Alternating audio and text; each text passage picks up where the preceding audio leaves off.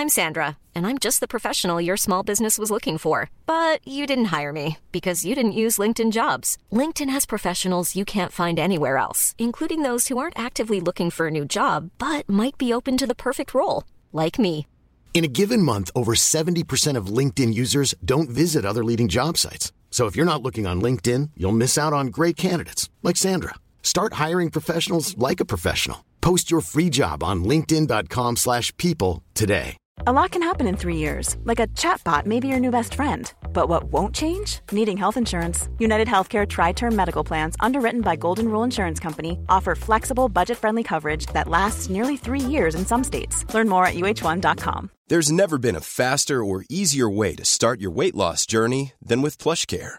PlushCare accepts most insurance plans and gives you online access to board-certified physicians who can prescribe FDA-approved weight loss medications like Wigovi and Zepbound for those who qualify. Take charge of your health and speak with a board-certified physician about a weight loss plan that's right for you. Get started today at plushcare.com slash weight loss. That's plushcare.com slash weight loss. plushcare.com slash weight loss. Macradion presenteras av DJ Fabbe. djfabbe.se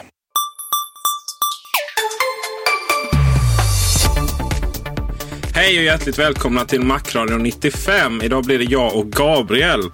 Vi har väl inte så mycket tid för eh, trevligheter här utan eh, det gäller att gå raka vägen in och prata om Keynote så som den var. För den var ganska så massiv. Gabriel, du sitter på eh, en av de få sista Power, Powerbook G4 som finns på planeten. Eh, kommer du att köpa en Retina 15-tummare? Är det detta du har väntat på? Detta är faktiskt vad jag har väntat på. Framtiden i en lyxig liten förpackning. Um, mycket, mycket imponerad av hårdvaran som släpptes. och, och med det så avslutar vi veckans Macradion. Vad är det som... Jag tänkte faktiskt att vi skulle börja med, eh, med eh, att prata lite keynotet i allmänhet kanske. Och sen så gå in på hårdvara och så vidare. Eller vad säger du? Eh, du kanske skulle läst körschemat innan vi drog igång. Men ja, sånt fjanteri. Har vi ett körschema nu för tiden? Ja, vi har ju det. ju. ja, då får vi väl göra som du säger här. Det är ändå du som är stjärnan i det här programmet. Keynoten var som sagt ganska massiv och eh, ryktena innan var eh, också även så. Vi fick inte se allt.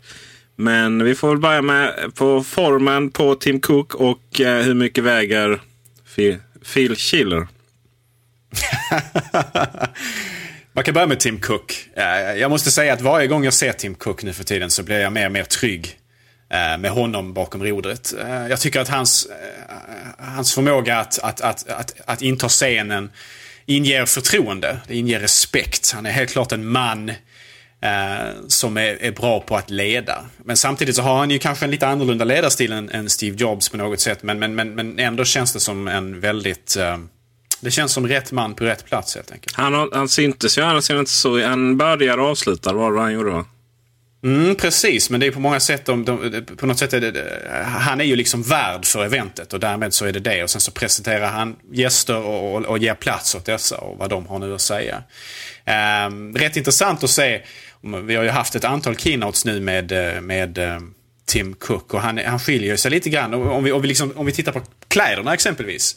Så följer han ju lite grann den inslagna vägen som Steve Jobs gjorde. Han klär sig ju ganska informellt. Eh, vilket ju är kanske eh, någonting man gör i, i Cupertino i allmänhet och i, i tekniksektorn också. Uh, men det är ganska intressant att se att han följer lite grann uh, lite grann färgschemana som Steve Jobs lade. Uh, blå jeans, om än lite mörkare i hans form och någonting svart på, på, på, som, som ovandel helt enkelt. Måste säga att jag är mer bekväm med Tim Cooks sätt att, att klä sig än Steve Jobs. Eh, jag föredrar oändligt mycket en svart skjorta eh, framför en svart polotröja som ju var mer Steve Jobs signum. Eh, men på något sätt ändå så kan man säga att han följer hans spår rent liksom stilmässigt, klädstilmässigt på scenen åtminstone. Första gången vi såg Tim Cook så hade han ju trots allt nedstoppad skjorta och telefonen en Motorola i Ericsson-stil. Det vill säga hängande i, i bältet. Så det har ju verkligen blivit bättre på den fronten. Jag kan ju i och för sig känna att den nedstoppade skjortan hade nog varit att föredra framför den lite mer ungdomliga stilen han körde på scenen här nu.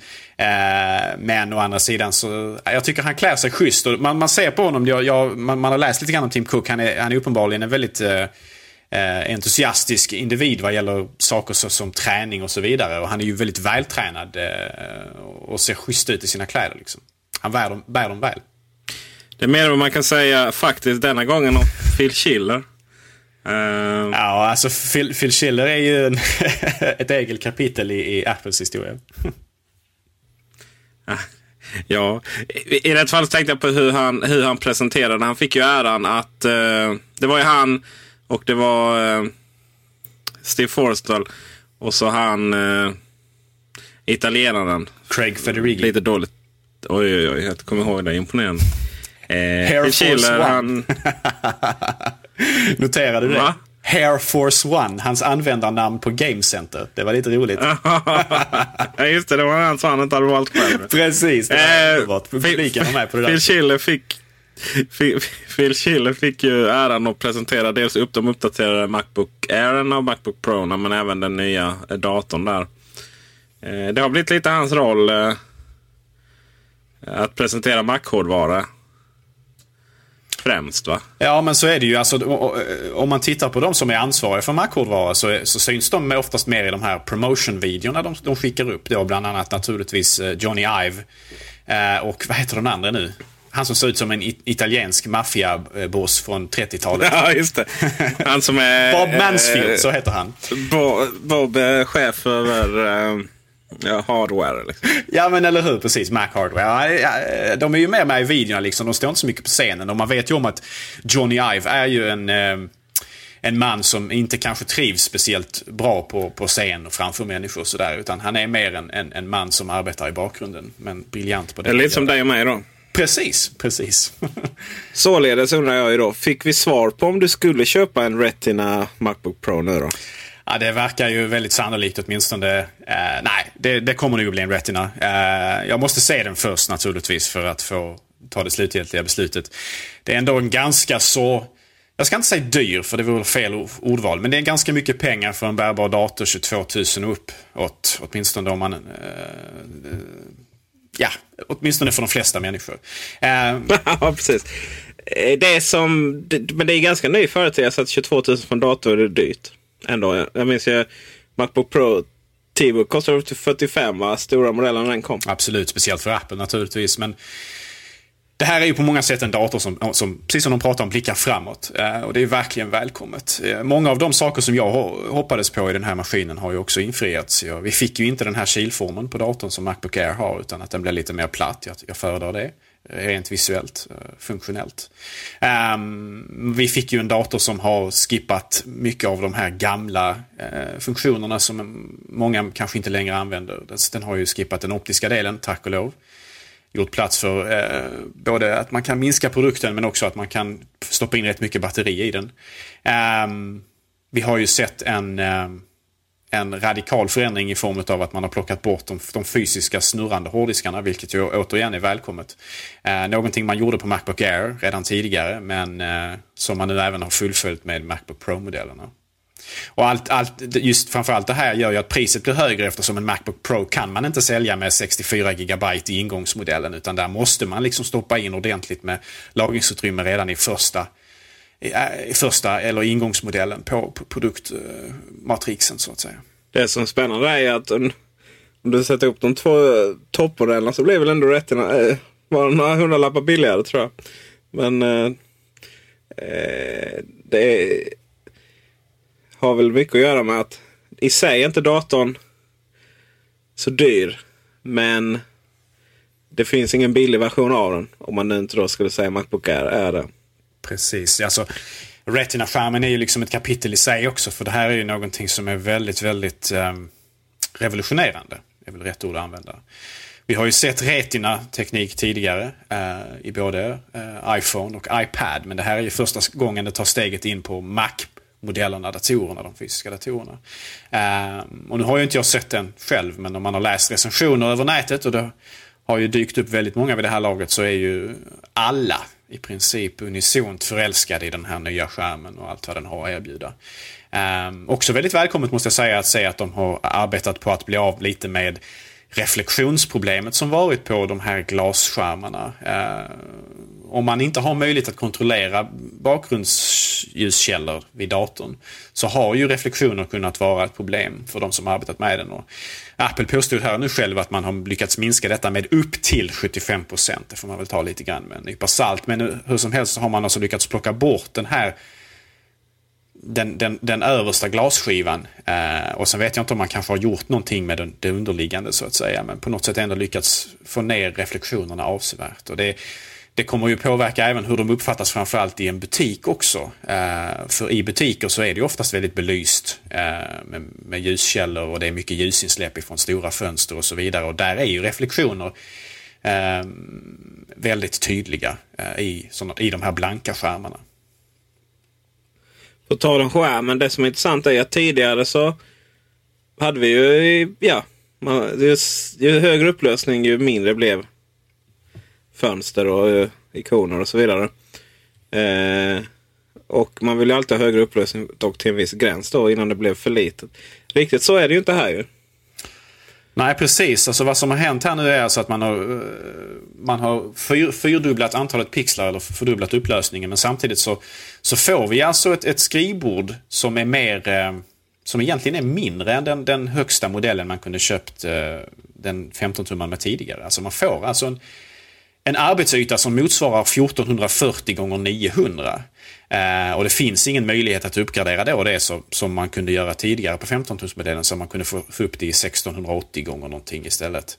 Eh, vilket innebär att mm, för vissa användare där varje enskild liten arbetsyta eller varje enskild del av arbetsytan räknas så det är klart att man kommer få lite mindre arbetsyta på den här Macbook Pro Retina. Fast å andra sidan så kommer man ju att få en bättre färgåtergivning kanske. Man får, vi har ju IPS-teknologin som innebär att man får schysst, schyssta betraktningsvinklar från alla sidor och en allmänt förbättrad eh, skärm och, och sådär. Så att det är väl för och nackdelar med allt antar jag. Men det gäller ju inte riktigt allt material för vissa saker är ju så att säga, vissa saker kan du inte för, fyrdubbla då. Eh, utan till exempel en, en videofilm har ju den upplösning den har. Och där är det ju väldigt spännande att en full HD-film eh, egentligen upptar en fjärdedel av skärmen. Precis, och väldigt användbart för dem som, det tog de ju upp i keynotet också, de som exempelvis redigerar eh, film eh, på en bärbar dator. För då får man alltså plats med en full HD-fönster plus då en, en hemskt massa kontroller vid sidan om så att man alltså har möjlighet att komma åt tidslinjer och allt möjligt vad det nu kan vara på displayen. Så det är väldigt, väldigt smidigt. Eh, det är samma sak med bilder. Alltså så fort källmaterialet någonstans är konstant i sin upplösning så, så eh, blir det ju... Ja, det, det, det dubbleras ju aldrig. Um, det ska bli väldigt spännande att prova. den. Jag vet inte om det har kommit någon till svensk mark på något sätt överhuvudtaget. Jag tror inte det. Nej, jag har försökt men misslyckats att finna den i butiken nu. Det är väl ett par veckor till innan vi ser den i Sverige på riktigt känns det som. Det är lite synd, eh, speciellt med tanke på att de har börjat levereras till, till kunder i hemmet i USA redan egentligen, jag tror typ dagen efter eller väldigt, väldigt kort efter keynotet. Man tycker ju att Apple kunde åtminstone se till att det fanns lite, eh, lite displaymodeller för butiker världen över. Inte bara för den amerikanska inhemska marknaden. Just för att eh, på keynoten sa också tillgänglighet idag. Det vill säga den dagen den gick. Tillgänglighet idag, eh, här, skulle de nog ha lagt till. Precis. Eh, men det är ju lite alltid så. Vi, är lite, vi lever lite i bakvattnet av den stora jätten ifrån väst. Exakt, detta trots att vi i alla fall snart ska få våra egna Apple Stores. Här. Eh, men eh, just nu är det 3 till 4 veckors leveranstid hos Eh, förlåt, nu gör jag som vissa smala andra. Det är inte 3-4 veckors leveranstid på Apple Store. Utan det är 3-4 veckors byggtid. Och sen ska de skickas också. Så eh, min bedömning är att det är en och en halv till två månader innan man får sin. Eh, ofta är det också så på Apple Store att de sätter just 3-4 veckor när de inte har en aning om hur lång tid de kommer att ta på att skicka dem. Eh, så att eh, ja, vi får väl se när de kommer. Det finns alltid någon dator efter varje event som eh, där efterfrågan, eh, efter, efterfrågan överstiger tillgången. Och eh, nu har, är det väl Macbook Pro Retina det gäller. Det är ganska intressant att de plockar bort den här Kensington-låsporten på datorn också. Det här är ju ändå väldigt dyra datorer och är det meningen att de ska användas i miljöer där exempelvis kanske på bibliotek eller vad det nu kan vara för någonting så är det ju faktiskt en, en, en omission som är väldigt olycklig måste jag säga. Det gör man ju på Macbook Air också. Finns det på Macbook Pro 13 tum förresten? Tror jag. Det tror jag. Macbook Air vet jag att den inte finns på men uh, på Macbook Pro, den nya, borde det funnits plats till den om inget annat. Men det är uppenbarligen någonting som inte tillräckligt många kunder efterfrågar för att det ska vara lönt att sätta in den. Uh, men det, det, känns ju som, en, som, en, som någonting som är lite olyckligt faktiskt. För åtminstone vissa, vissa delar av uh, användarskaran. Allt för konsten. Och sen så fick vi en ny MagSafe också. Men jag har inte riktigt förstått. Ja, den har blivit längre. Men har den verkligen blivit...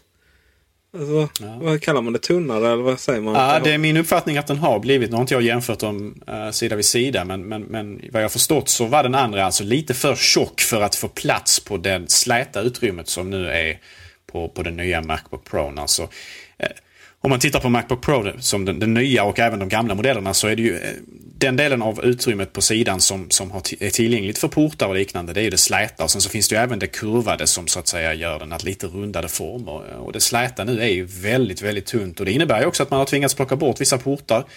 Eh, såsom Ethernet exempelvis och Firewire. Som helt enkelt var för stora för att få plats där på sidan. Och nu har man alltså eh, lite adaptrar istället som man säljer för en nätsumma pengar för de som behöver den här funktionaliteten till, eh, till Thunderbolt-connektorn helt enkelt. Ja, det var inga jättedyra adaptrar med tanke på att en eh, Thunderbolt-kabel i sig kostar 500 spänn. Så adaptrarna är betydligt billigare än så. Mm, förvånansvärt billiga men det känns ju som det är någonting som det är lite av Apples Alltså det är Apples sätt att be om ursäkt för att man helt enkelt var tvungen till att eh, plocka bort de här portarna från datorn. Vi får väl se var det hamnar där. Nu känns det konstigt i och med att ja, måste ha med en massa adapter och så vidare. Men vi som äger Macbook Air vet att det blir inte så många adapter egentligen ändå. Ehm, förhoppningsvis så beroende lite på hur eh, Thunderbolt-standarden utvecklas så, så kommer det finnas just den kontakten på alla projektorer och så vidare. Det hade varit riktigt trevligt men vi får väl se var, var det hamnar någonstans. Eh, Thunderbolt ersätter ju Firewire ganska så rejält direkt också trots allt. Det är väl Ethernet-kontakten. Men eh, ja, återigen, jag äger ingen Ethernet-kontakt, eh, förlåt, adapter till min Macbook Air till exempel. Sen var det ju lustigt att vi fick en HDMI-port på maskinen också. Det var väl kanske, ja, kanske lite oväntat. kom med där. Ja, man kämp, det är lite så här, man har kämpat mot HDMI i alla år. Och USB 3 också, sen får vi allt på samma gång. ja, USB 3 är också en intressant historia. Där, där gjorde man ju till och med en, en, en liten grej av att man faktiskt inte hade liksom eh, två separata portar utan att man smällde in både USB 2 och USB 3 i samma. Eh, och jag vet faktiskt inte varför det finns tillverkare som gör det på det andra sättet. Om det är enklare eller billigare eller vad det nu kan bero på. Uh, jag menar, om det nu finns teknik för att göra USB 3 som funkar med den gamla också, så varför gör man inte det hos alla datortillverkare? Det verkar jättekonstigt. Är det inte så att uh, USB 3 aldrig har blivit anammad av Intel förrän nu med Sandy Bridge?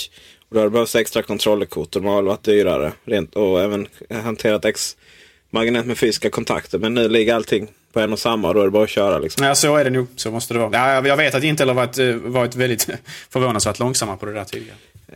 Kan en liten teori signera Peter Esse. Mountain Lion. Jag har eh, formulerat en liten, ytterligare en liten teori här. Att när man släppte Snow Leopard så, så blev man klar med MacOS 10. Eh, det var liksom eh, läng längre än så kom vi inte i, i desktop-metaforen. Och allt som är efteråt här nu är egentligen bara bonus. Och då är frågan hur mycket Lion? Ja, det har vi kritiserat mycket. Vad anser du? Mountain Lion rätt, eh, fixade till det som vi, vi inte gillat och ger det så mycket mer än vad vi redan har i Snow Lion. Snow Leopard menar jag.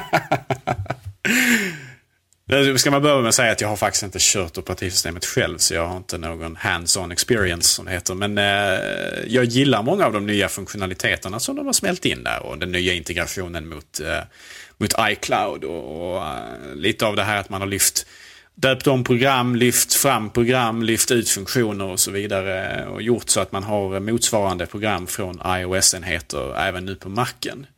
Eh, men det du var inne på lite grann det här med om, om, om de har svarat på allt. Jag, jag vet inte. Så för mig känns det fortfarande ganska främmande det här med, vi var inne på, vi har varit inne på detta tidigare, det här med att man att det inte finns eh, liksom någon traditionellt eh, spara som-kommando och så vidare. Eh, och det känns fortfarande för mig ganska främmande. Men å andra sidan så eh, det är väl lite mer, mer jag som är en dinosaur där än att Apples teknik eh, gör fel kanske. Jag vet inte. Faktiskt det är så att man har lagt in det i Mountain Lion. Så ja. Ja, det, man som har gjort det som ett kortkommando. Man har inte gjort det som ja, ett menykommando. Men det var ett ganska så, jag bara såg jag det i all hast, men det var tydligen ett, det var väl ett kortkommando där man måste använda ungefär alla fingrar på hela handen för att uh, aktivera. så det känns ju som att man inte kommer att göra speciellt ofta. Det blir nog inte rutin på det känns det som. Nej. Och det, det, jag har så en konflikt med det där. Jag vet liksom just det här att man duplicerar. Så det är precis så jag jobbar, i, det är precis så jag jobbar idag i Google Docs. Men just när man kommer till skrivbordsvärlden där så ja, det tål att vänja sig. Sen har vi ju det här med att det är liksom lite förvirrande med saker som är låsta och sånt där. Mm, precis. Men, men. Jag känner väl att det, det, det är väldigt mycket nya appar och sådär. Väldigt appfokuserat då. Eh, funktionsmässigt. Eh, förutom eh, notifikationscenter. Då. Så eh, det är väl det som är lite framtiden där av MacOS 10. Att det, det blir mycket appar. Så gärna samtidigt som de kommer på iOS kanske. Mm, vi får hoppas det. Och så mycket längre vet inte att man kommer. Schysst väg att gå. Eh, grunden, operativsystemet, är ju, är ju etablerat nu så att säga. Nu handlar det om att utöka funktionalitet och kan man göra det via appar och, och Mac App Store istället så är det väl är det väl kul att se att det, att, det blir, att det sker så att säga. En annan funktion som de pratade lite grann om på det här keynotet som var nytt för mig, det var ju den här PowerNap-funktionaliteten som ju tydligen kräver speciell hårdvara för att fungera. Och det var faktiskt en ganska intressant och om det nu fungerar som utlovat en, en stor, stor förbättring eh, ur mitt perspektiv. Eh, PowerNap innebär helt enkelt att när datorn är i sömnläge, eh, det är väl framförallt de bärbara datorerna som detta är relevant för, men Även för er som inte stänger av era iMacar och så vidare. Om ni köper nya det vill säga. Eh, så får man alltså möjligheten att låta datorn sköta systemunderhåll eh, när den ligger i sömnläget. Eh, någonting som inte tydligen ska dra speciellt mycket av batterierna, vilket ju är välkommet. Och möjligheten har man då att både då att, att man kör systemuppdateringar när det möjligheten finns och även att man kör att man åtminstone laddar ner programuppdateringar för program som man kan hämta via Mac App Store. Ehm, och möjligheten också att faktiskt köra backup medan datorn sover, vilket ju också är, välkommet. Speciellt då för människor som har stora bibliotek som kanske tar lång tid eh, att köra backup på. Gör ju att datorn är redo att rocka redan på morgonen och man kan dra iväg med den till jobbet eller vad det nu kan vara man är på väg till. Väldigt smidigt.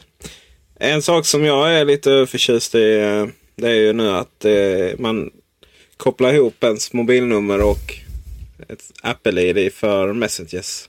Förlåt, meddelande kan, heter det faktiskt här i det här landet. Vi svenska för tusan. Eh, det där ju, har ju varit riktigt hål i huvudet att de inte varit det och nu har man löst det. Jag är inte tillräckligt insatt i om det löser alla de problemen som finns med eh, med iMessage-tjänsten så att säga. Men eh, det känns ju åtminstone som ett steg i rätt riktning vad gäller att integrera och se till att det här fungerar utan, utan förvirring och, och sömlöst. Liksom. Och det, Precis. det är verkligen... Och Facetime. Och helt plötsligt uh, Facetime ihop med 3G då, eller 4G också. Uh, Ja, just det. Det hade vi inte här heller. så, kommer det nog bli användbart som bara den tror jag faktiskt. Är det någonting du saknar nu eh, rent generellt? Är det något du har gått och väntat på? Att bara, nej, det kommer inte. Nu är jag besviken och nu ska jag köpa en PC istället. Eh, är det några sådana känslor? Du menar om, eh, om operativsystemet som sådant eller bara keynoten i yes. helhet? Operativsystemet som sådant. Mm, nej, jag är väldigt nöjd med den. Alltså, det som känns bäst för mig egentligen är att nu verkar det vara så att man har verkligen man har åtagit sig att man släpper en ny uppdatering varje år. Vilket är otroligt välkommet för då innebär det att man inte känner att oh, är det någonting som är fel eller någonting som inte funkar som det ska eller om det är någonting som man är missnöjd med så finns det alltid hoppet att redan nästa år har de fixat det. Um, eller det är någon funktion som borde varit där som inte är där. Då har man liksom inte två, tre år på sig att vänta till nästa stora uppdatering. Uh, utan att nu är det på en årlig uppdateringsbasis precis som, som iOS, det vill säga det som finns på iPhone och iPad. Och det, det tycker jag är väldigt, väldigt skönt. På något sätt så känns det som att eh, Macen känns mer prioriterad tack vare detta. Hellre än att den ligger liksom lite så här Eh, i bakgrunden och inte är lika intressant längre. Sen kommer ju naturligtvis inte uppdateringarna vara lika stora då, men det är å andra sidan, det har ju sina för och nackdelar naturligtvis det också. Fördelarna är ju såklart att, att um, då finns det kanske mindre risk med att installera uppdateringar eftersom man inte kör sådana här revolutionerande eller eh, en uppdatering som förändrar allt eller åtminstone förändrar väldigt mycket utan det blir mer iterativt och därmed också kanske lite tryggare för en som användare. En sak som jag saknar, fast det är en funktion. Det är mer, jag skulle vilja som tog bort för min eh, mentala hälsas skull. Kanske. Eh, det är hemmappen faktiskt. Hemkatalogen. Eller rätt sagt det, det som ligger kvar. Jag menar webbsidor, filmer, musik, ja, dokument är väl logiskt. Det här delat, bilder. Det börjar kännas som att det, det enda vi använder den, det är ju dokument eventuellt. Men inte ens där längre om vi använder Pages och eller som jag gör Google Docs. Alltså de där mapparna är ju ganska så... Det tillhör en, en tid och det var jättetrevligt att vi kunde sätta igång en webbserver själva och sådär. Men just nu så... Om man verkligen vill göra det enhetligt med iOS så, så, så skulle är, är, är ju de bilder nås ju via iPhoto, musik via iTunes dokument via Pages och Keynote och Numbers. Webbsidor, ja. Man, alltså det där är från en svunnen tid känner jag. Jo men så är det. Men samtidigt så är det också så att jag menar vi måste ju. Alltså de här filerna måste ju förvaras någonstans. Va? Och, eh, tycker man inte att de här mapparna på något sätt känns rätt så är det bara liksom att aldrig öppna Findern som gäller. Eh, vad du med, verkar vara inne på här lite grann är just att kanske att filsystemet inte ska vara tillgängligt på samma sätt. Och det är ju naturligtvis framtiden kanske för, på många sätt. Men samtidigt så är det ju någonting som är ganska kontroversiellt därför att det är ju en av de stora fördelarna med att ha en mer traditionell dator. Att man får den eh, flexibiliteten och funktionaliteten som, som ju iOS-enheterna helt har utelämnat. Det vill säga möjligheten för direkt filmanipulering. Eh, och det är nog någonting som jag tror ligger en bit in i framtiden. Alltså att Apple mer och mer eh, plockar bort möjligheten för användarna att komma åt filerna rent fysiskt. Sådär. Jag menar, förr man måste ju ändå spara bilder någonstans, man måste ändå spara musiken någonstans, man måste ändå spara dokument någonstans på datorn. Eh, och då kan det ju lika så ligga i de mapparna som, som finns så att säga. Ja. Jag med att jag gillar ordning och reda och hatar det finns liksom mappar som inte används. Ja, det, inte så mycket visst är det så. Men alltså, det, det, sig, men liksom det, de... Där finns ju många tredjepartsprogram som installerar mappar överallt som är extremt irriterande. Adobe Photoshop, jag tittar på dig liksom. Uh, och uh, andra Adobe-produkter också. Jag vet inte hur det är nu för tiden, men det var så tidigare åtminstone att de låg mappar lite varstans på datorn. Mycket irriterande. Det finns ju... Ja, jag hatar ju det här med att om jag går in i min dokumentmapp nu. Då har jag Bioware, hittar jag där. Ingenting. ITV Archive iChats, ja, kanske eventuellt det är okej. Okay. Microsoft User Data, det är ju också helt stört. Men vad som är än, ännu värre det är att det finns Final Cut Express Documents. Det vill säga Apple själv eh, följer sina egna regler om var skiten ska ligga. Ja, det där är, det är helt rätt. Eh, Tredjepartstillverkare lever verkligen inte upp till den här enkelheten som vi eftersträvar och ibland även gör inte Apple det. Eh, väldigt olyckligt sådant. Eh, men, men på något sätt, jag menar, det, jag brukar alltid bara radera sånt där. De, eh, I den mån program nu lägger in sånt där. För som du säger, många gånger så är det tomma mappar eller o, o, oanvändbara mappar så att säga. Mm. Jag tror snarare man, ja, det jag efterfrågar i MacOS 10 och även i iOS. iOS för min egen skull, MacOS 10 för ja, klart min egen skull också, men, men även eh, för vanliga användare. Det är egentligen att det fanns en stor mapp Alltså ett ställe där man lagrar filer. Alltså ett ställe där man lagrar sina egna filer och sen får man organisera den hur man vill. Som såklart givetvis är synkroniserad av alla enheter. Det hade varit väldigt smidigt. Och sen liksom att det, det är den här filhanteringen på riktigt. Det är helt okej. Okay. Det saknas i iOS eh, för, för vår egen skull. Och det är eh, fortfarande så att eh, Macen har gömt väldigt mycket mappar och kataloger och så vidare. Och i, sen eh, Lion ännu fler, till exempel biblioteket sånt här för mig. Det är inte helt lätt att komma in i ens eh, enheter. Eh. Det är faktiskt borttaget att man ska komma eh, se sina eh, hårddisk och så i, i filen från början. Men det är fortfarande de här genvägarna till, eh, till olika saker. Eh, nej, en, en stor bara ställe. Här lägger du alla filer. Och det är dessutom synkroniserat överallt. Och det är ju Dropbox man vill ha. Fast, fast Dropbox ligger också där långt in någonstans. Mm. Ja. Enkelhet och, och smidighet, det är vad jag efterfrågar. Så att man slipper se de här iMovie-händelser och iMovie-projekt och gud vet vad. Det vill jag se i iMovie istället. Och sen, sen är det roligt, sen, jag då samma människa, Peter Esse, är typ heligt förbannad på att Launchpad är helt värdelöst. Det finns en viss, eh, vad kallar man det, motsättning i mina tankar där kan jag säga. De har gjort lite grann i det här nya operativsystemet för att förbättra Launchpad, möjlighet att söka på program och så vidare. Men, eh, men, men principen är ju densamma som varit tidigare. Det ser ut att fungera. Fortfarande så att jag ser typ, så här, jag går in i, final, jag har, jag går in i Launchpad så har jag FileMaker Pro 10 annat. Och så har jag någonting som heter Registration och så har jag DDFMS. Jo, jag fattar ingenting. Alltså den skapar fortfarande... Den speglar fortfarande mappstrukturen i program alltså. Det är stört. Mycket stört. Men annars så är det en trevlig uppdatering helt enkelt. Mycket. Ja, vi kan prata lite grann om de andra datorerna också. Det hände inte så mycket där. De fick ju också den här nya eh, laddporten. Eh, som eh, är lite tunnare helt enkelt. Och det är ju intressant också för då, det innebär det alltså att man har ett, ett brott här så att säga. Eh, vad gäller eh, hur, vilka laddare man kan använda. Och då finns det alltså en liten, liten plugg som man får köpa. Jag tror den kostade 10 dollar den kostade. Jag vet inte, det blev någon hundralapp i Sverige kanske.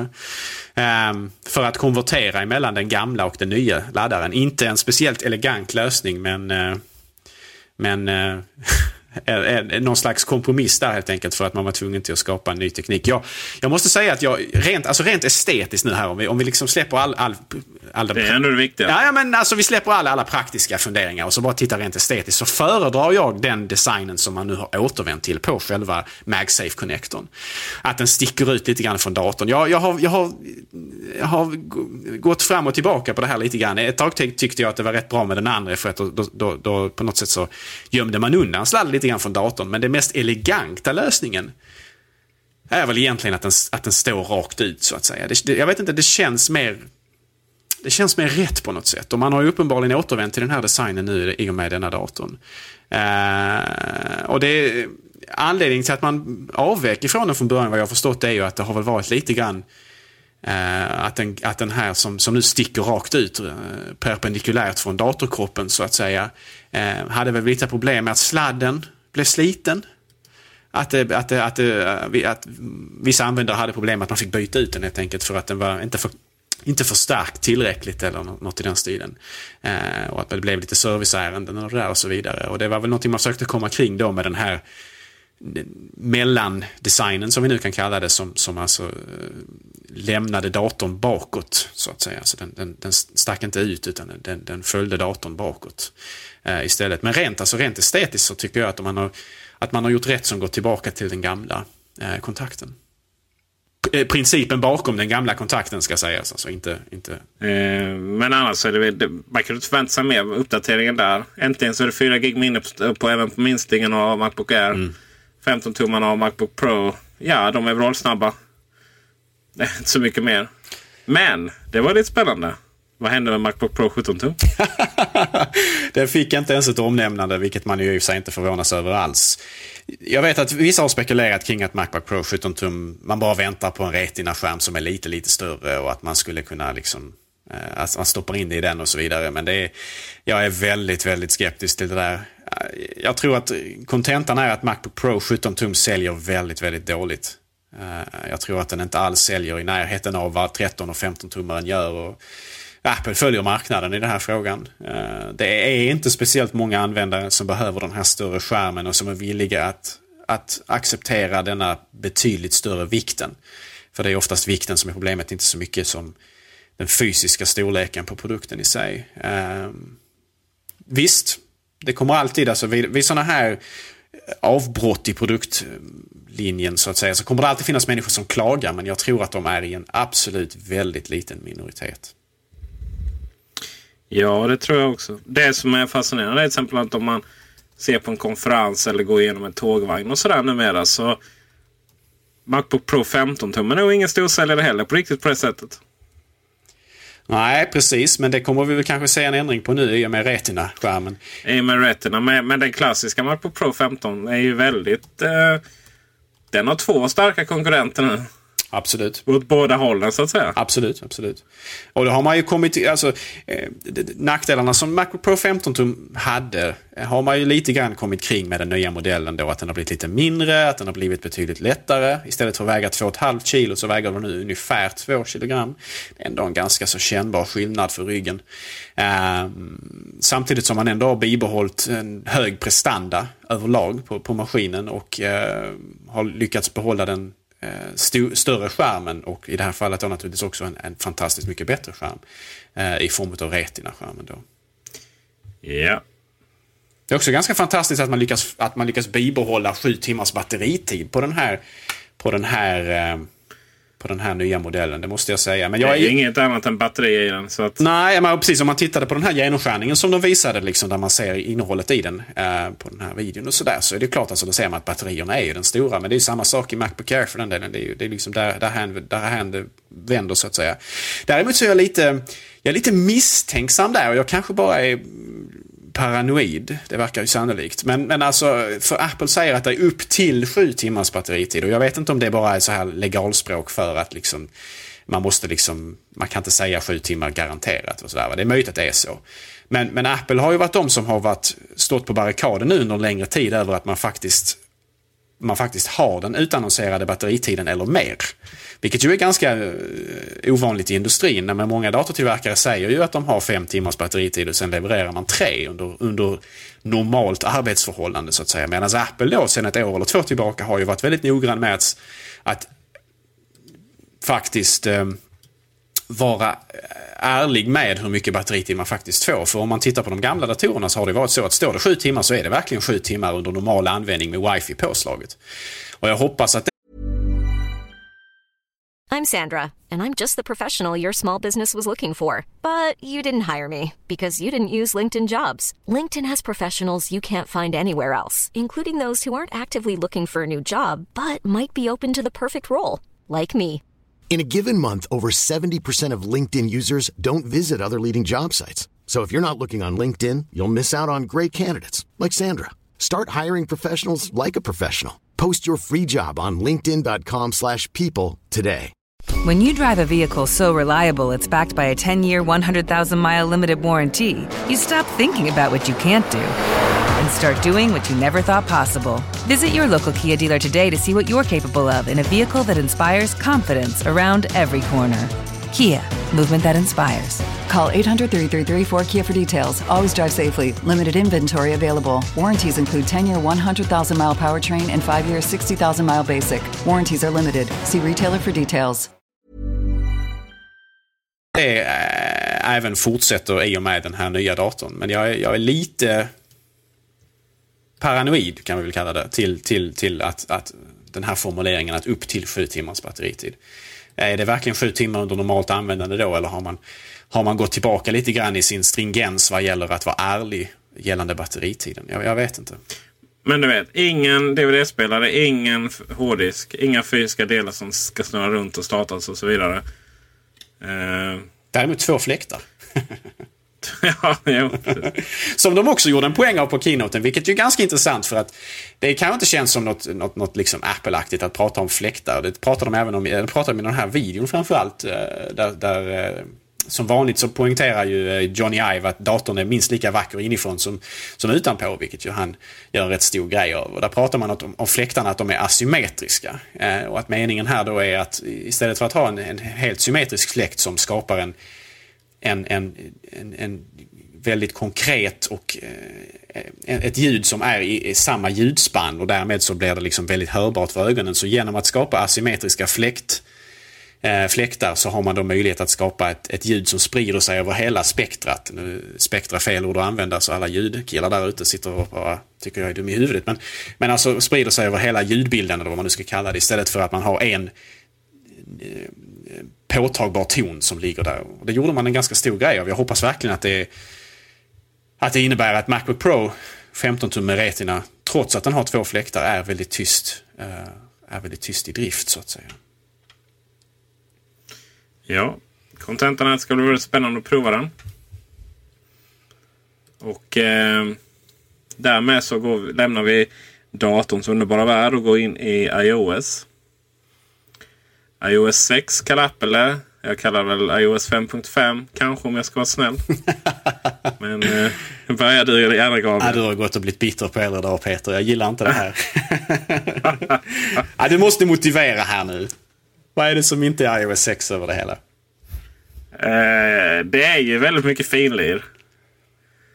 Det är små funktioner, det är för små förbättringar. Eh, det är liksom ingen... Eh, det är inga stora paradigmskiften där kan jag säga i iOS. Nej, man har ju redan Visst... klipp och klistra. ja, men precis. Visserligen som Facebook är... Man säger ja, du har fått Facebook på iPhone. Nu hade vi inte det innan. Ja, vi hade en Facebook-app. Så vidare. Det är en jättestor grej egentligen. Att, att det är integrerat på OS-nivå. För det är ju trots allt Facebook vi gör med våra iPhones. Eh, I alla fall i år och kanske nästa. Sådär. Eh, och eh, det är som jag menar integrerat. Ja, det är ju... Jag ser ju direkt vilka eh, appar som kompisarna gillar till exempel. Men ännu mer adressboken uppdateras i enlighet med vad, som, vad man har angivit på Facebook. Och eh, Händelser. Eh, ja, alltså, om Gabriel bjuder in till fest någon gång så ser man det direkt i, i kalendern. Det vill säga om han gör det via Facebook så kommer det automatiskt in i kalendern i, på, på telefonen. Och även födelsedagar och så vidare. Siro, Siro har blivit jättemycket utvecklat så där kan man ju, kan man ju såklart säga en hel del. Men det är, det är så jävla sjukt ointresserat för, en annan. Faktiskt. Eftersom Siri inte finns så. på svenska ännu, vilket ju är, är olyckligt. Men äh, inte helt Nu har italienarna fått det i alla fall. Och span, span, spanjorerna. Och det är väl klart något ska de ha för de har så dålig ekonomi. och att de är kanske ett lite större land med lite fler invånare. ja, framförallt spanska så är det ju väldigt intressant med tanke på den stora spanska befolkningen i USA. Då. Ja, och framförallt på den stora spanska spridningen av spansktalande i andra länder också. Jag menar, det spanska talas ju i Sydamerika och så vidare. Tack vare kolonisationen så har det ju fått en, en väldigt stor spridning utanför Spanien också. Så det är ju ett världsspråk på ett sätt som vårt inte är. Så det är inte så konstigt att de ligger före. Och även så märkte man ju nu på keynotet väldigt mycket att man Eh, Eh, att, man, att man har fokus på Kina.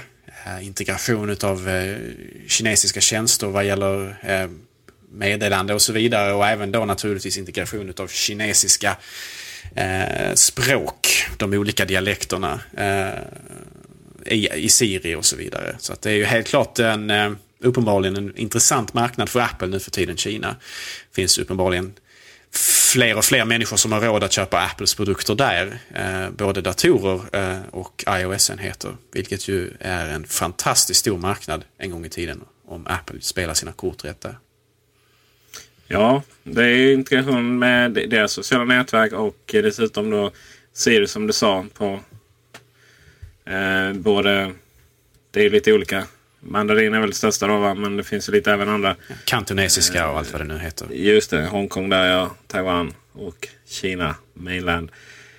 Eh, Safari jättekul. Eh, lite eh, snabbare det här tabbarna då, eller att gå och skicka över aktiva sidor till andra enheter och sådär. Det är jättetrevligt såklart. Ja, jag har varit lite förvirrad kring hur det där fungerat. För jag har bara sett det i kort. Men så, så vitt jag har förstått det nu från att ha sett videon så är det så att så fort du har en tab öppen, oavsett om det är på datorn eller, eller på en iPad eller iPhone, så kommer den att under de här iCloud-tabs att existera där automatiskt. Har jag, har jag tolkat det rätt där?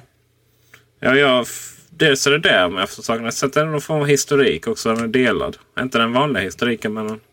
Mm. Ja, det, det, det, det är väl den tabben som har öppnat tror jag. Ja, jag hoppas att det är så, så att inte man måste lägga dem automatiskt till de här iCloud-tabs utan att det själv dyker upp där. Kan ju bli, för de som har väldigt många tabbar öppet på många, väldigt många enheter så kan det ju bli ganska oöverskådligt fort. Det är väl den enda eh, farhågan man kan känna inför detta. Annars är det en välkommen utveckling måste jag säga för att det är ju ändå någonting som som är ett rejält problem för vanliga människor. Att man kanske surfar på någonting på, på en annan enhet och sen så, vad var det nu jag höll på med och sådär. Men sen är ju också frågan naturligtvis, eh, hur mycket minns den här eh, iCloud Tabs? Minns den bara själva webbsidan så är det ju kanske inte alltid eh, tillräckligt. Jag hade gärna velat att den minns var någonstans på sidan man hade liksom fokus från skärmen. Så att om jag exempelvis hade en sida med mycket text så skulle den kanske veta ungefär hur långt jag hade scrollat ner. Eh, eh, även om jag startar den på en annan enhet så att säga. Var någonstans jag ungefärligt befinner mig på webbsidan. Mm, det kommer du inte få. Nej, det tror jag inte heller. Vilket är lite synd för att jag hade nog... Det hade jag gärna haft. Jag läser jag är väl lite så här, hur, liksom, hur, bra kommer, hur bra kommer det fungera i praktiken och sådär. För att jag vet till exempel om man lägger någonting till reading list så kan det ta flera minuter innan det synkas. Man vågar inte stänga locket och så. Här, man ska gå, och så, så att, ja, det där måste funka väldigt bra om det ska fungera. Eh, share photostream. Eh, du kan dela bilder till en annan. Photostream börjar ju bli lite mer än bara ett en, eh, eh en typ minneskort i, i, på nätet. Så det börjar bli lite så här. Du kan dela och du kan kommentera och så vidare. Nästan dags att, att ta det att man ska bestämma sig vad det är. För så fall så ska det vara liksom en, en hel fotoorganisering och sådär. Då måste de ju då måste de bygga ut ett, en hel del till. Med, man kan dela in i, i mappar och, och kat, eh, album och smarta album och så vidare. Eh, där man når allt ifrån så som vi vill ha det. Så som vi diskuterade i ett avsnitt för, för några veckor sedan. Eh, så lite mellanläge där också kan jag känna. Ja, framförallt så måste man väl utöka så att man kan lägga upp alla bilder man har tagit någonsin. Där. Det hade väl varit ja, det är ju det, precis, ja, det Nu är det ju, finns det ju begränsningar på det till höger och till vänster vad gäller hur länge bilder är där och vilka, hur mycket bilder man får plats med och så vidare. Som ju gör att den tjänsten inte känns fulländad ännu om vi säger så. Eh, jag hade hellre betalt pengar, eh, jag kanske är undantaget där, men jag hade hellre betalt pengar för den tjänsten om jag samtidigt då kunde ha det som en backup och att det faktiskt var liksom alla mina bilder, att jag hade tillräckligt mycket band, både bandbredd och eh, lagringsutrymme på en server för att, för att få lägga upp saker där helt enkelt. Det är, jag känner, känner Mountain Lion iOS, jag känner mycket så här att man får smak på hur det, skulle kunna, hur det skulle kunna vara. Men vi är inte riktigt där ännu för det ligger massvis begränsningar överallt. Dels artificiella och dels praktiska. Eh, bredbandsbegränsningar men också liksom funktioner som kunde finnas. Just med det här med att man vill ta vilken dator som helst, logga in med sitt Apple-ID. Och så har jag den informationen som är dator och iPad och iPhone. Och så, och så, så, har man den informationen som, som jag har, har på alla enheter. Att det går att ta vilken som helst. Det, det, det, man börjar känna det inom, eh, inom, och inom eh, det är inte bara visioner så, men vi är långt ifrån där ännu tyvärr. Det är därför jag känner att den inte säger full uppdatering. Eh, Passbook. Kan ju bli hur bra som helst. Kan ju utvecklas till vad Apples eh, betalfunktion och sådär. Just nu så är det nog någonting som man kan, kan använda i USA ibland. Men annars så är det väl inte så mycket. Mm, ja, lite så känns det. Uh, här återigen så är man tillbaka till den punkten där man är beroende av tredje part för att få det att fungera i realiteten. Uh, tanken är god. Jag hoppas att utförandet också är det och jag hoppas att tredjepartsstödet kommer att växa fort uh, även i våra Eh, i vårt land så att säga. Men det är precis som du säger, just nu så har man bara en visst antal tjänster och det, det kräver på något sätt ändå att tredjepartsprogram integrerar det här och får möjligheten till det. Men, men alltså programmet som sådant och, och löftet som det så att säga medför sig är ju väldigt, väldigt bra. Ja. Det, känns, det känns väldigt positivt. Så är det ju. Och i, i praktik skulle det vara så att eh, vi beställa en biobiljett på SF och sen så, så har jag den i telefonen. Eh, och egentligen bara behöver inte ens ha kontrollanter, bara blippa upp den typ någonstans. Och likadant med att beställa en biljett på SJ. Så här, det här med att man ska skriva in e-postadress och, och få den där. Och så hinna skriva ut eller du ska hinna hämta ut den och så vidare. Det är ju egentligen ganska analogt. Så att, teorin kan det bli hur bra som helst, men än så länge så, ja.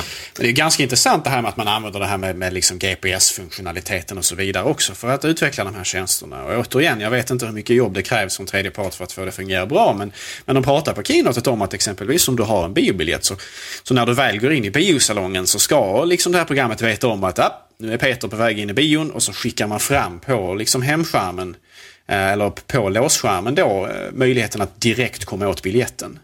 Eh, och den här sortens geo-funktionalitet, om vi kan kalla det det, har ju Apple tryckt mer och mer på nu. Exempelvis det här vi pratar, eller vi har inte varit inne på det, men här, de här förbättringarna som har funnits på eh, själva telefonfunktionaliteten, det vill säga möjlighet att, att skicka ett sms som svar, ett standard, standardiserat sms som svar, men även då, och det här är ännu viktigare, att man exempelvis kan be um, om man har missat ett inkommande samtal eller inte kan svara så kan man alltså be telefonen att skicka ett, en påminnelse till dig när man exempelvis lämnar rummet man befinner sig i eller när man lämnar arbetet eller när man kommer hem. Så att, så att telefonen är medveten om vad som är hem och vad som är arbete och, och liksom som kan, kan, så att man inte behöver liksom lägga in själv i kalendern att påminn mig om mm, påminn mig vid den här tiden, den här dagen, utan att den sköter det på något sätt själv. Det är ju det är en intressant utveckling men jag vet inte, fungerar det i praktiken så är det extremt bra och extremt trevlig funktionalitet. Men det är frågan hur mycket man behöver ha stöd återigen från tredjepartstillverkare för att den exempelvis ska vara medveten om eh, vilken bios, bio eh, om, jag, om jag beställer exempelvis en biljett till SF och, och där finns två biosalonger i staden. Om jag passerar en av dem får jag fram biljetten trots att jag kanske är på väg till den andra. Eh, det måste ju liksom åter, man måste ju gå in där och så, se så att programmet vet vilken salong i vilken, i vilken, eh, i vilken biolokal eh, det gäller och sådana saker. Ja, att företag vet vad jag befinner mig i, i relation till dem är både väldigt trevligt och ganska så skrämmande. Ska man ju lägga till.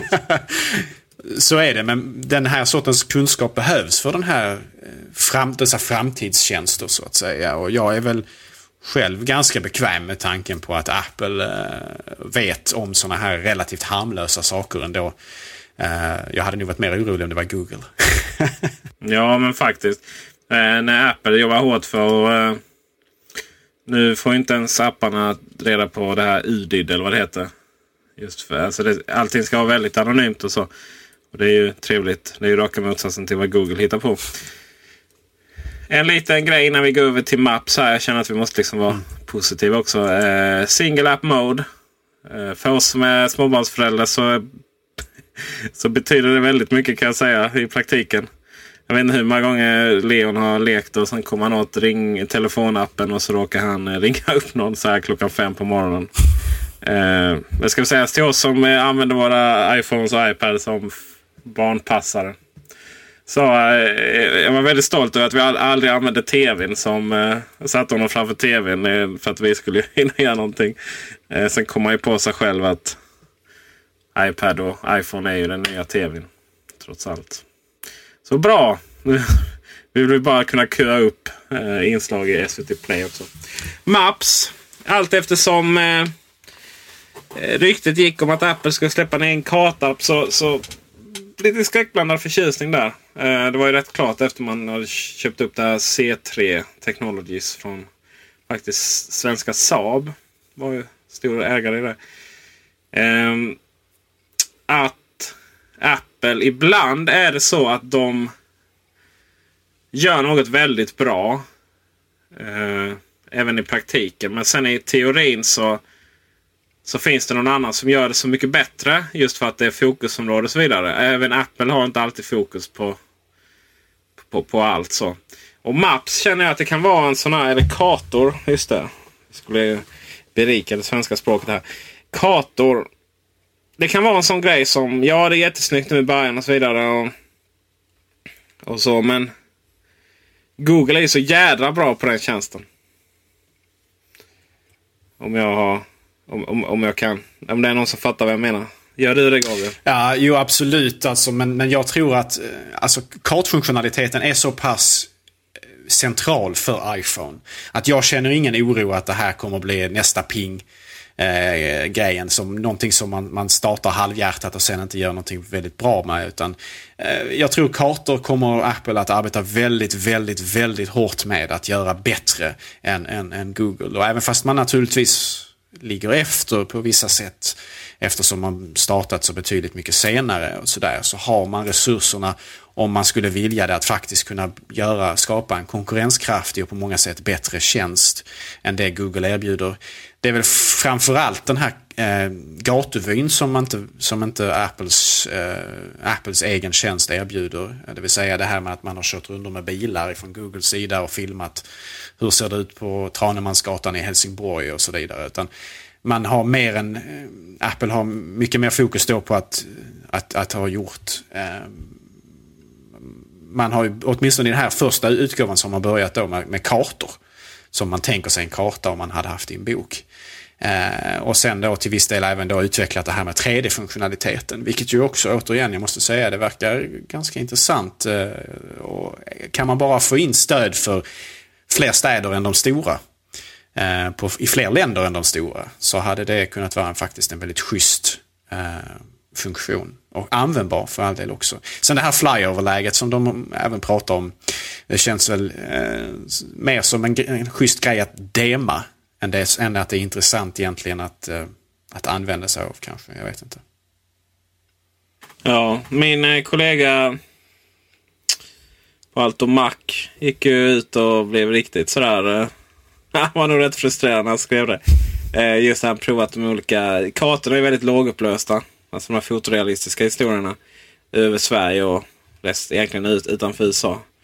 Frågan är om man kommer lösa det till release eller om det är egentligen en sån här Siri-grej. Ja, man, man satsar väldigt hårt på det men det är, det är USA det och, och några andra större marknader. Ja, alltså det, ja, ja det, det, visst det är så. Det finns ju många tjänster som teoretiskt sett Apple skulle kunna kanske licensiera den här datan av. Eh, det finns det ju kanske inte i Siris värld på samma sätt. Eh, det känns ju som någonting som Eh, det känns som någonting som man lättare skulle kunna kasta pengar på för att lösa fort än vad Siri är. För Siri är något mycket mer komplext och mycket mer svårt än vad kanske en kart, kartfunktionalitet är. Jag ska inte förringa arbetet som kartteamet gör. Det är säkert svårt på sitt sätt. Va? Men dialekter skiljer sig betydligt mer åt än vad, än, än, än vad eh, så att säga kartdata eller vad man nu ska kalla det. Alltså, Alltså jag, jag, det, på något sätt känns det som att vill Apple bara satsa tillräckligt mycket pengar på det här så kan man säkert licensiera den här datan ifrån andra företag och, och, och, och relativt snabbt plugga igen de hål som finns uh, i, i den här funktionaliteten. Vi får hoppas du har rätt. Och då har du ju rätt ofta. det ska vi inte överdriva. Eh, vi, satt ju, vi spenderade ju ett helt program förra veckan med att prata om Apple TV som inte överhuvudtaget... ja, men det överhuvudtaget inte ja. nämndes. Eh, ja, åtminstone inte, inte, inte som något nytt åtminstone. Det var ingen nyhet. Man pratade lite om Apple TV eh, vad gäller integrationen mot eh, Game Center och eh, Mac-spel mot iPad och så vidare. Men, men inte överhuvudtaget någonting om Apple TV som en produkt som faktiskt eh, betyder någonting. Nej, i efterhand så var det väl det egentligen. Om man tänkte efter lite, det gjorde jag men inte riktigt vågade säga något då. Kan man, kan man ju säga nu.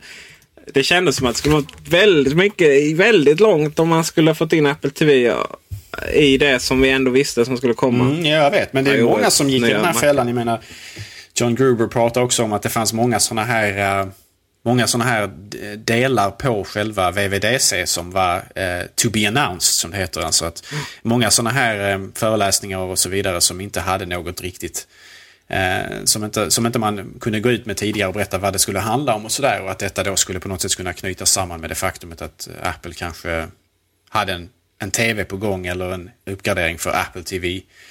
Eh, hårdvaran. Ja, jag är ganska övertygad om att vi får se något sånt. Eh, eh som att vi kommer få se något ganska roligt ut faktiskt. Eh, så vad är det vi saknar? Eller vad är det jag saknar för att det här skulle kännas som att wow. Nu, nu, nu är vi eld och lågor här och, och kärlek och, och allting. Eh, fina positiva superlativ och så. Jo, det är framförallt följande. Fleranvändarstöd på iPad. Det är ta mig tusan ett krav nu. Eh, man kan säga vad man vill men iPad är mer än en dator faktiskt. Fleranvändare. Väldigt få iPadar som är, bara används av en person. I skolor, på arbetsplatser, hemmet, barnen och så vidare. Logisk iTunes-integration. Vi har ju pratat om det också. Så datorn fungerar som hubb ibland, i halvt i vissa sammanhang, ibland inte. Förut så gjorde den alltid det. Och då var det ändå ganska logiskt. Så, ja men det är kopplat till en dator, det är så du för över grejer. Eh, och ibland gör den inte det. Till exempel om du kan sätta igång den, du kan fylla den med innehåll. Eh, och sen är plötsligt så behöver du fylla den med ett innehåll som kräver att du kopplar den till datorn. Och då kommer då hela iPaden tömmas. Om du inte gör rätt, att bara väljer vissa saker. Så det är skitologiskt. Ingen fattar det. Till och med jag som har gjort massa empiriska tester är inte helt säker på vad som händer i alla sammanhang. Widgets, inte över hela hemskärmen utan eh, men i notifikationscenter. Det finns ingen anledning till att det inte går att integrera appar där. Eh, det vill säga den som alltid visar eh, väder och aktier. Va? Och sen så eh, appar måste få tillgång till inkommande samtal. Jag tänker då till exempel på appar som visar vem som ringer fast de inte finns i adressboken och så vidare. och så vidare. Och sen är det min gamla hemliga dröm där om att eh, det finns API till, eller ska finnas API till eh, eh, spelkontroller. Officiella Apple API. Vad saknade du då? Eller du eh, är bara jätteglad? Jag är bara jätteglad mest. Nej, men du har gjort en fin lista där. Det är helt klart så. Jag menar, fler användarstöd för iPad känns väldigt naturligt. Eh, jag tror vi aldrig kommer få se fler användarstöd på iPhone dock. Så att, eh, där kan vi nog glömma det direkt. Alla ska äga varsin iPhone, det är väl Apples filosofi. De vill ju säkert att alla äger varsin iPad också, men i, i realiteten så kanske inte detta är, är, realistiskt för alla familjer och så vidare. Och det känns ju som den sortens enhet som faktiskt behöver den funktionaliteten. Um, så det hade varit mycket välkommet om man hade gjort någonting med det där. Jag tycker, eh, vi har inte pratat om Mac Pro. Nej, har vi inte gjort. Jag är väl lite besviken. Ja, jag alltså. gjorde en Apple, det vill säga glömde bort Nej, men alltså det här, jag är besviken på dig Peter här nu alltså. För nu har vi fått en fantastisk uppdatering på Mac Pro här va, som gjort alla nöjda. Och då känns det som att då måste vi ju dedikera minst 15-20 minuter i Mac-radion till att, till att lovprisa alltså, denna. Varför? varför just då? Kunde de inte liksom bara väntat lite eller tagit innan eller någonting bara för att markera liksom? Eh, alltså, helt, helt fruktansvärt värdelöst. Eh, men det som är intressant där var ju att man faktiskt gick ut och sa från officiella håll att man kommer uppdatera Mac Pro med en helt ny modell och iMac 2013. Det är nog första gången man har gjort det. Vad jag förstått så är det här ett mail som någon skickade till Tim Cook. Och Tim Cook svarade då i gammal eh, sann eh, Steve Jobs-anda eh, på det här mejlet faktiskt. Och sa att de har intressanta saker eh, i Eh, linjen framöver för stationära datorer. Eh, men det att det då får kanske vänta till nästa år. Eh, och då förmodar man väl kanske att de har ett ny, en ny formfaktor på gång, kanske eh, någon, någon, någon, ny vision av hur den, om hur den, pres, den, professionella användaren så att säga ska arbeta. Sen vet jag inte om det faktiskt gällde iMac, utan jag skulle bli väldigt förvånad om inte vi ser en iMac-uppdatering relativt snart, kanske inom ett par veckor eller sådär, eller en månad eller två. Sen om den kommer få Retina-skärm eller inte, det låter jag osagt, det är jag mer tveksam till. Ehm, just för att iMac 27 med Retina hade varit extremt många pixlar. Jag tror inte det finns så många pixlar i hela universumet. Men, men, men på något sätt ändå så... Um, det finns ju ett, ett, en strimma av hopp här för de professionella användarna. Det är bara det att den nuvarande Mac Pro-uppdateringen som vi såg ju inte på något sätt alls gör någonting för att tysta någon av de kritiker utav Apples, uh, utav Apples hårdvara.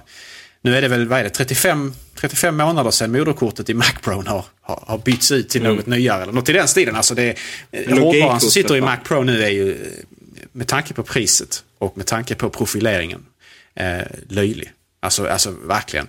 Man uppdaterar processorn lite grann och sådär men den fick ju inte ens Thunderbolt liksom. Alltså ingenting.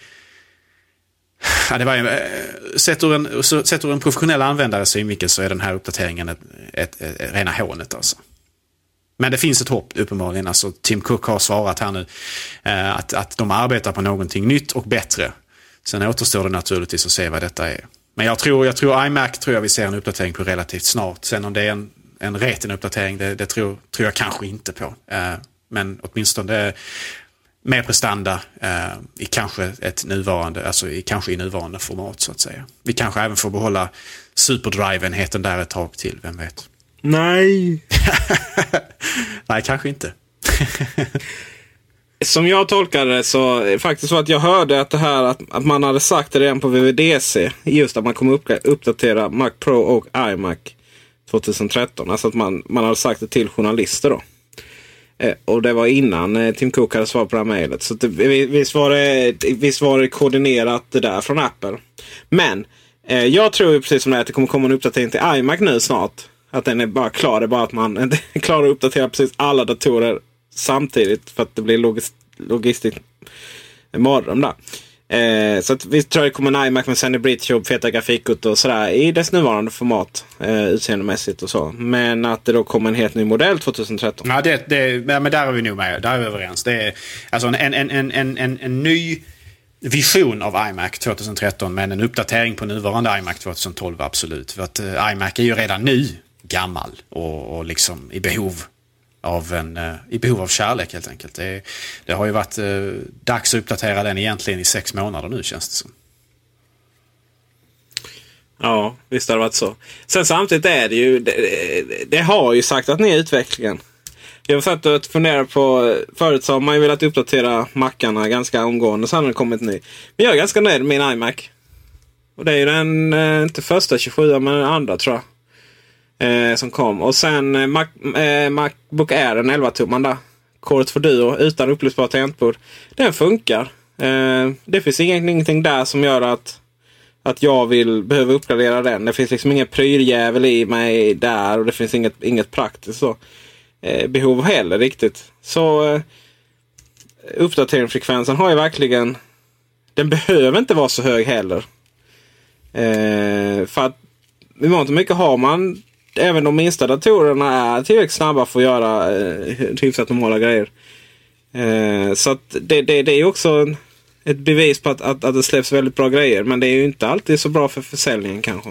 Nej, framförallt inte då om man vill sälja till, till nördar som, som du, du och jag. Eh, på något sätt så, om jag skulle köpt en iMac så hade jag ju absolut inte köpt en iMac det senaste halvåret. Eh, av den enkla anledningen att man har ju gått och väntat på en uppdatering och man vill ju på något sätt ändå inte köpa hårdvaran precis innan, innan det eventuellt landar en uppdatering. Så på något sätt så för åtminstone nördsegmentet så, har ju, eh, så är det ju verkligen dags att uppdatera om man vill få att de ska köpa ny hårdvara. Sen vanliga människor kanske inte riktigt tänker i de på det, på det sättet och inte alls eh, medveten om vad som kommer och inte kommer och när och så vidare. Men det, det, det är ju någonting som, som det behöver en uppdatering på, på iMac helt enkelt vid det här laget. Så är det. Frågan är om man... Det är lite spännande att fantisera om nya Mac Pro. Sådär. Den är gigantisk. Eh, Gigantisk. Mycket på, mycket på grund av Power Mac eh, G5 var det.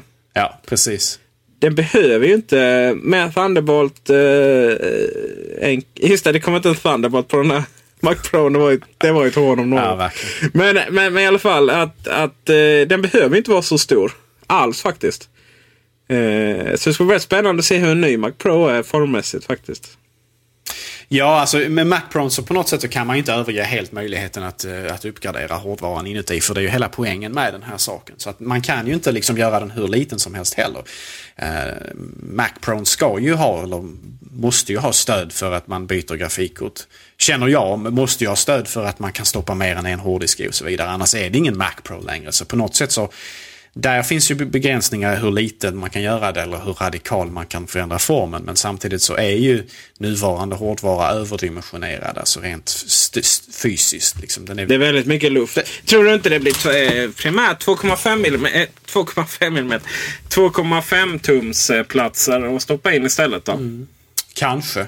Kanske. Alltså det, för det, det, är också, det är också frågan liksom här, hur, hur mycket ska den här användas som exempelvis eh, servrar och så vidare. Finns det, finns det hårddiskar i 2,5 tum som är eh, mer lämpade för den sortens konstanta användande och så vidare. Jag är inte alls tillräckligt insatt för att veta. Många inom PC-världen, eh, servrar kör väldigt mycket nu med 2,5 tum. Okej, okay. nej men då så. Då kanske det finns, då kanske det finns hopp där åtminstone. Eh, men det är ju någonting som, där har ju Apple någonting att göra. En annan ganska intressant sak. Eh, nu går vi, går vi lite grann tillbaka igen till iOS 6 faktiskt. Eh, ni får förlåta mig här. Men det är ju rätt så intressant att iOS 6 kommer få stöd för iPhone 3GS. En, en, eh, en telefon idag som är väldigt gammal vid det här laget. Men som Apple fortfarande säljer. Och det är väl egentligen därför som iOS 6 kommer att att pressas in på den här så att säga. Med reservation för naturligtvis att iOS 6 inte kommer ge stöd för alla de funktioner för den här gamla hårdvaran. Men vissa av dem åtminstone. Man kommer kunna köra operativsystemet. Det gör inte ens iPhone 4 ju. Så är det ju absolut. Men samtidigt så får inte iPad, den ursprungliga iPad, stöd för iOS 6. För den säljs inte längre. Men den har minst lika bra hårdvara i sig. Eh, jag tror till och med den har bättre processor, eh, den ursprungliga iPaden, än vad iPhone 3GS har. Så där ser man ju eh, det känns ju så lite grann som en artificiell begränsning från Apples sida där att man helt enkelt inte vill släppa det nya operativsystemet för hårdvara man inte längre säljer medan man då med, med, med, med liksom ett skodon försöker klämma in iOS 6 i iPhone 3GS eh, hårdvaran. Eh, vilket jag kommer att vara väldigt skeptisk till att uppdatera min telefon till ja, det operativsystemet måste jag erkänna. För eh, Eh, historien förskräcker lite där. Historien vad gäller exempelvis eh, iOS 4 på iPhone 3G. Som ju i princip gjorde telefonen för väldigt många oanvändbar. Ja, men det är, det är svårt med Apple där. Man inte släpper det här till man är lite äldre. Då får du höra att ja, det, det är politik som man gör det för, ja, för, för att folk ska uppleva sina telefoner. Och sen så släpper man till de här lite äldre och så blir inte det 100% bra. Och så får de skit för det. Det är inte lätt den här gränsdragningen. Nej, men här har man ju nästan bevis för att det är politik och ingenting annat eftersom hårdvaran i, i ursprungliga iPad är bättre än hårdvaran som sitter i iPhone 3GS och ändå så får... Det är samtidigt mycket större skärm också som ska driva. Jag vet inte riktigt. Ja, nej, snarare du har, att... Visst, det är ju sant. Det är ju sant. Du har rätt där att det är mer, mer utrymme och så vidare. Men uh, ja iOS 5 är ju ingen... Det går ju, går ju lite för långsamt på en iPad 1 till exempel. Det håller jag helt och hållet med om som någon som äger en. Uh, men uh, å andra sidan så är iOS 5 inte fantastiskt på en iPhone 3GS heller. Nej. Du vet ju det. Blir det något annat? Ja, jag känner att jag har halkat lite efter här i hårdvaruracet. Jag får väl uh, ta mig i kragen lite grann nu. Fortfarande ingen sponsor som har ringt och sagt att de vill sponsra dig med grejer. Jag fattar inte vad. Nej, jag kan inte förstå det heller. Alltså. Ingen uppskattning, ingen kärlek får man. Du får snacka med chefen här. Jag får göra det. Så är det. Eh, nästa event vet man väl inte riktigt när det är. Men eh, antagligen så får vi se. Får vi kanske uppleva något i hösten med en om inte en riktig Apple TV, i alla fall en Apple TV full med API och möjlighet att skapa appar till den. Och en ny iPhone. Självklart en ny iPhone. Hur kunde jag glömma den? Frågan är om det är, om det ja nu mitt i sommaren så, men om det, ja, är det, är det oktober, september, oktober som gäller nu för tiden för iPhone? Kanske. Det är väl svårt att säga. Det har ju varit ett år, ett år för det mesta förutom nu, nuvarande modell, nuvarande flaggskepp som ju lät vänta på sig lite längre. Eh, av någon anledning. Eh, och det är möjligt att det blir ett år från den släppts till nästa. Det vill säga att vi ser det som du var inne på i hösten snarare kanske än sensommaren. Eh, men eh, hur som helst så är det spännande. Det finns ju mycket rykten här nu om 4-tumsskärmar och allt möjligt och huruvida de lyckas klämma in 4G och allt det här. Men det är väl kanske ett, ett annat avsnitt av Macradion att diskutera detta. Jag skulle, jag skulle vilja snarare uppmana alla operatörer att klämma in 4G där jag bor. För inte tusan kan jag få ett vettigt ADSL. Kan jag i alla fall få det. Och med det avslutar vi Macradion. um, vi tackar för alla som har lyssnat och uh, vi får hoppas att det här blir en väldigt bra Apple-sommar och att vi snart kommer få ta på de här Retina Macbook Pro 15 och eh, så att vi kan återkomma med en, en, en seriös recension. Vi tackar Fabian för att han redigerar detta avsnitt så bra. Och tack Gabriel för att du finns. Och tack Peter. Tack Peter. ja, där kom det. Tack så mycket. Ha det bra. Hej hej. Hej då.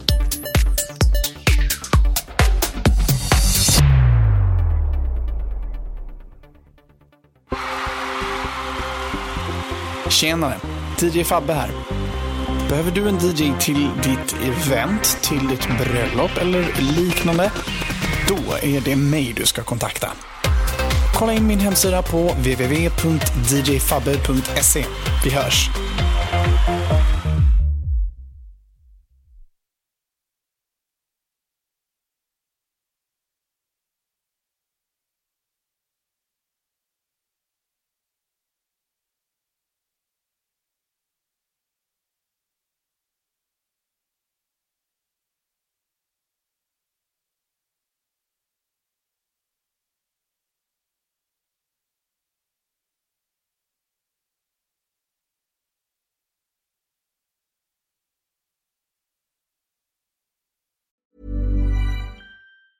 Hey, it's Danny Pellegrino from Everything Iconic.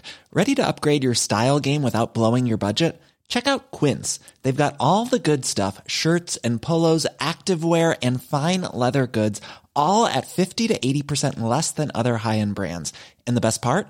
They're all about safe, ethical, and responsible manufacturing. Get that luxury vibe without the luxury price tag.